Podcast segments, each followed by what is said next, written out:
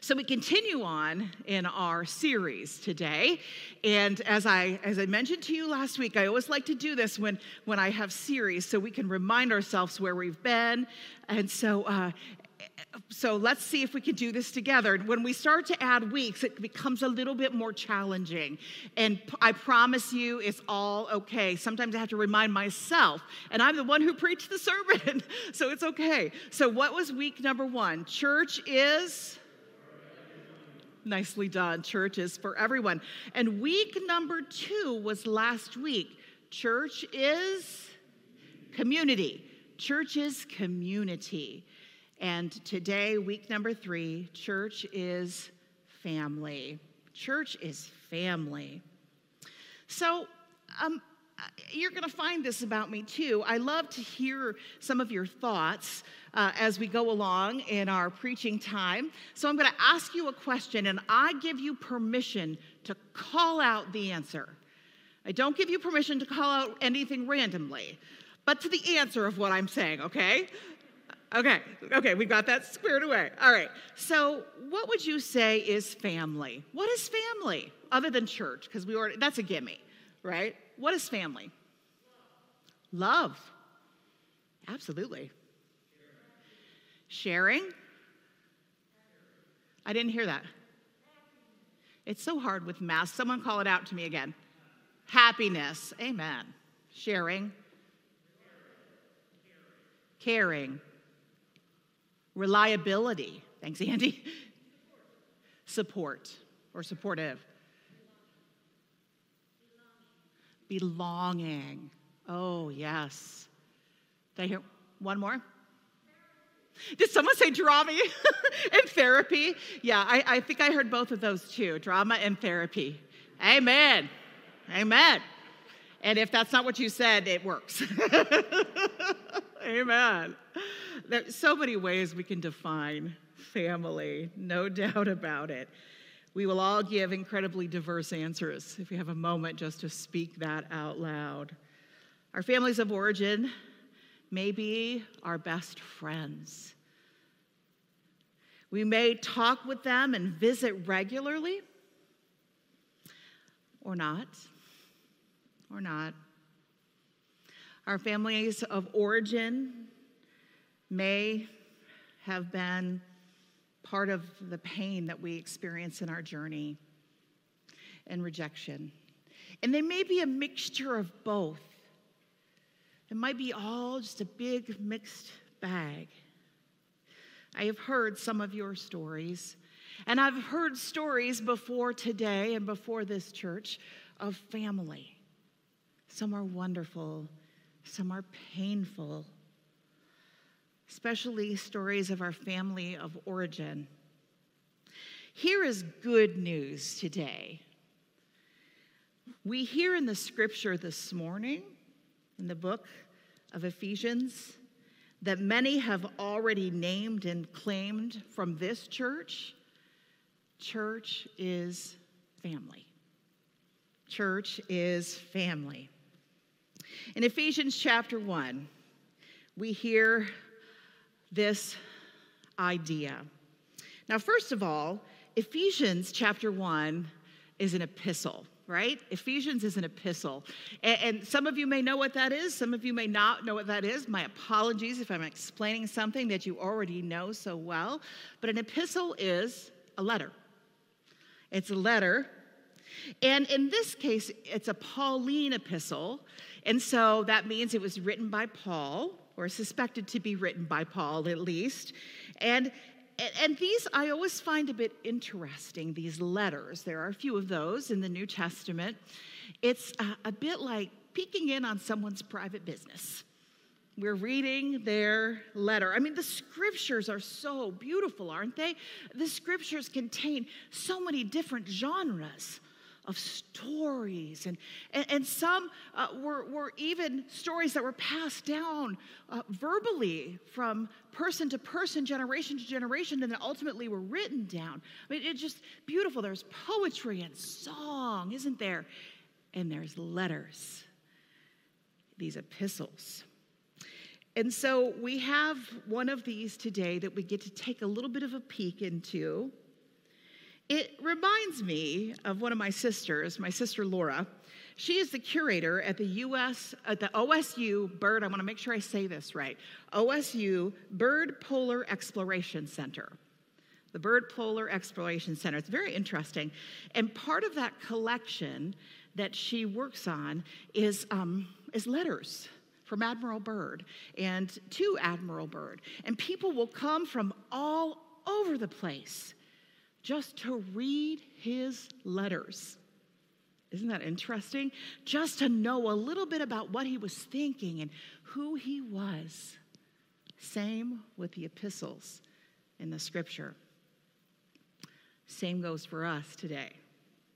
So, Ephesians 1 5 says this He destined us for adoption as his children through Jesus Christ, according to the good pleasure of his will we were destined for adoption to be God's children. Family. Now, there are plenty of other scriptures that talk about the family of God.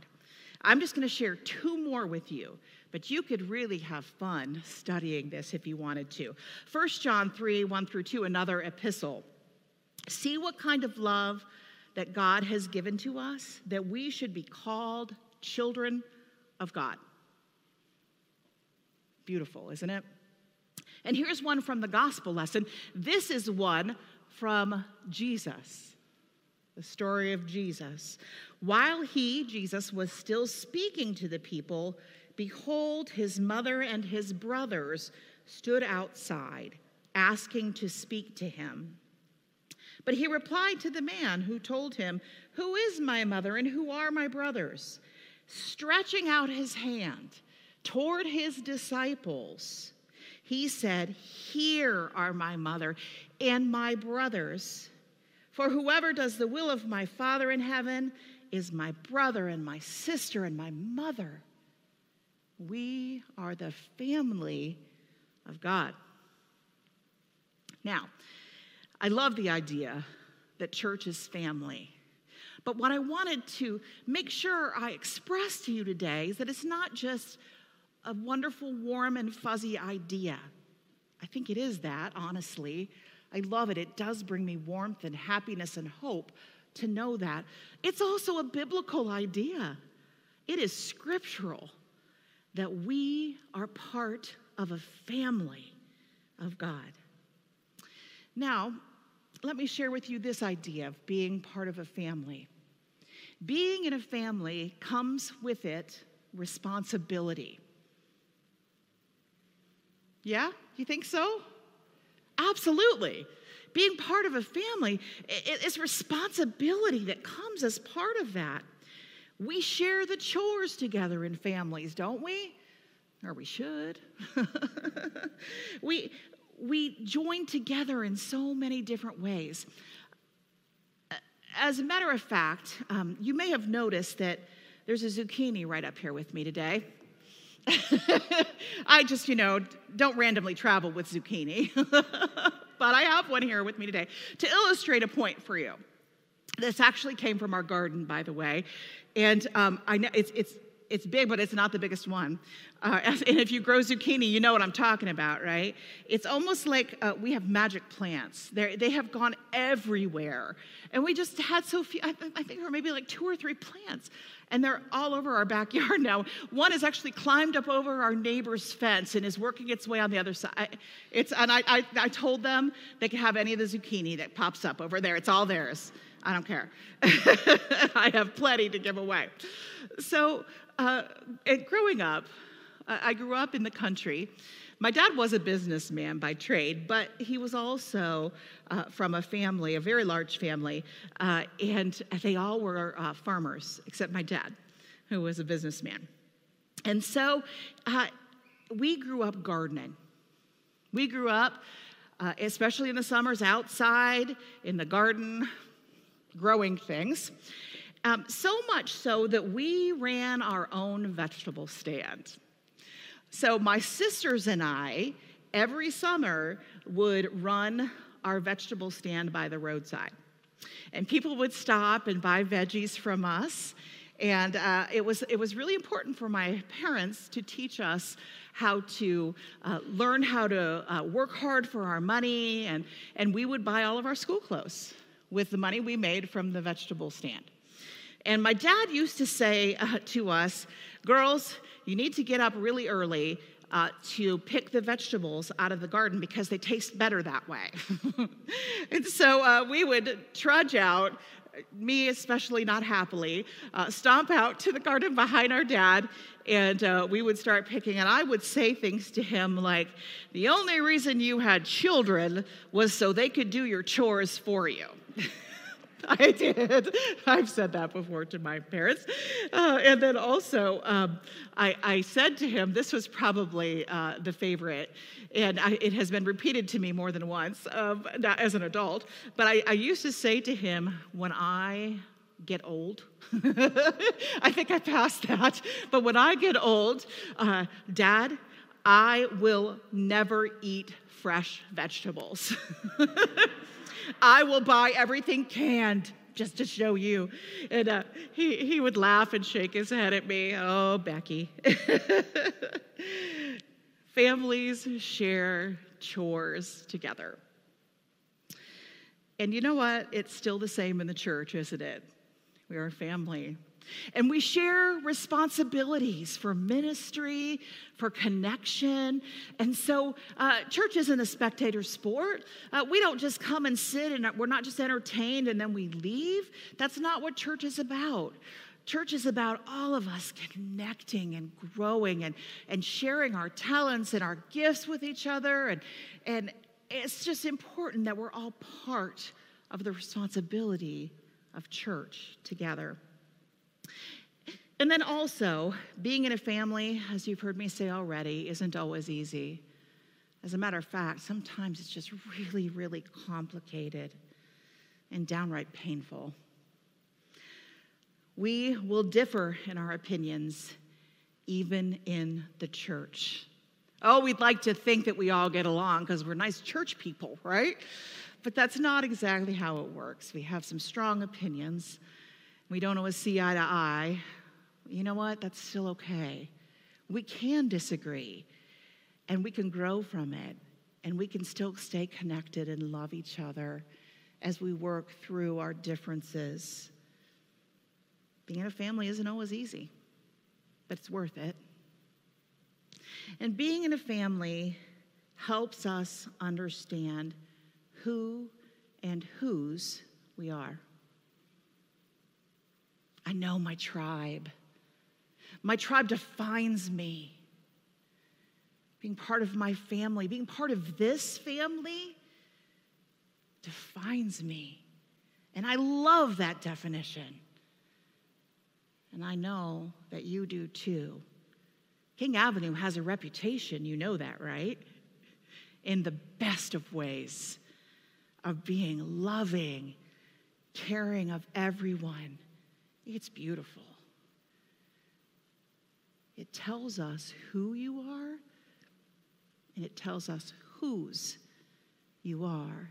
You belong to God, you belong to the family of God.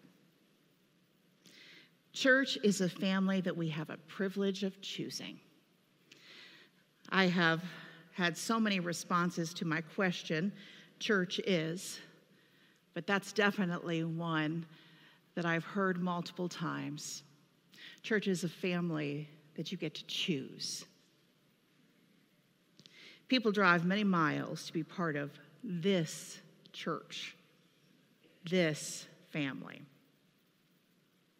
Finally, let me share with you a little reading from a book that was written many years ago. Actually, I believe it was late 70s, maybe early 80s, by an evangelist by the name of Reuben Welch you might still be able to get it. I'm not sure if it's, it's still in print or not, but I, you might be able to if you, if you are so inclined. It's a book entitled We Really Do Need Each Other. And it's all about the church and how we need to be with one another. We need to be in this church family together. I won't read too much of it to you, but I do want to share with you just an excerpt that explains it so beautifully to me. Church is no place for get in or get out, it's get in. Get in. I know, don't you, that it is God's intention that we go together as a body. You know something? We're all just people who need each other, and we're all learning, and we've all got a long journey ahead of us.